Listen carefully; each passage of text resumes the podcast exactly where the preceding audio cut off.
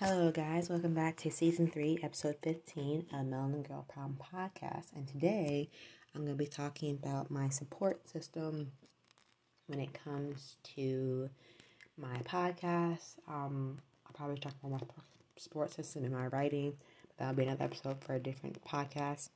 But right now, I want to discuss when beginning this podcast, I had a lot of support from my grandmother, my cousins, my friends, my family to pursue this new venture in podcasting, especially since I've never done it before. Um, my grandmother was a big uh, push for the podcast because, you know, besides getting inspiration by my cousin who started her first podcast, my grandma was really one to be the initiator, I feel like, and was the pushing catalyst for this journey that I decided to venture on during the pandemic since I had so much free time in my hands. I mean, why not try it? And, you know, just trying to figure out what topics to talk about and inviting, you know, friends or cousins to be co hosts on the podcast really helped to figure out and talk about different issues that were really relevant today in 2021. And also, I might figure out in the near future who else to have as co-hosts for the podcast to get more different views and opinions on different topics that's happening in the world today or other stuff that I want to talk about. I also feel like even now podcasts have been more on the mainstream, more popular because of the pandemic. I feel like even before they were like still useful and existed, but people don't listen to like whether working out or reading or cleaning the house to have it playing in the background somewhere in the house. But now, now as new creators pop up and new topics are happening on podcasts, you have a range of culture of learning language, learning about anime, learning about music, learning about dramas, TV dramas, movies, whatever you're into. They have a podcast for it. And I think also with having a support system of trying to get the podcast out there and trying to make income of it, it does take a while and also find the right people to make a revenue off of a podcast. And eventually you'll get that big hit and eventually it will skyrocket and you know, I'll be able to make an income off of this. But until then, you know, all good things come to those who wait. So I stand by that model and I appreciate my uh, family who have been very supportive in this journey of the podcast, either help listening or whoever chooses to listen to the podcast because I now have a wide range audience of listening to these podcasts that come from all over.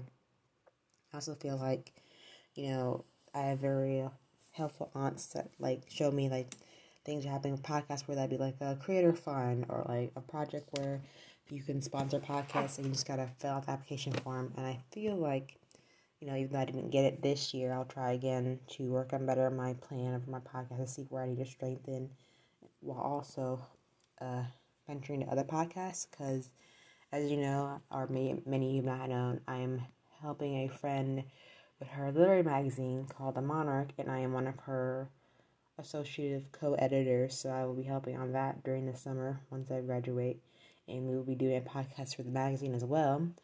And as it grows, I'll be getting paid for the magazine, and also doing a different podcast with a couple of my friends of ours, so we're doing that podcast. So I'll be working on three different podcasts. So that's will be taking a little more time once we figure out the scheduling. Once everything comes out with school, graduation, and just trying to settle back in before the summer starts and trying to work on my manuscript to polish as much as possible before I start looking for literary agents. So that's gonna be really really fun to do. Um, trying to get the my novel as edited as possible, and having the tons of supports that I do have in my family to help me continue to strive towards my dream, whether that be um, well, I, whether that be a lot because I feel like um, when people realize you want to be an author, you know, um, it takes a lot of process to to publish a book.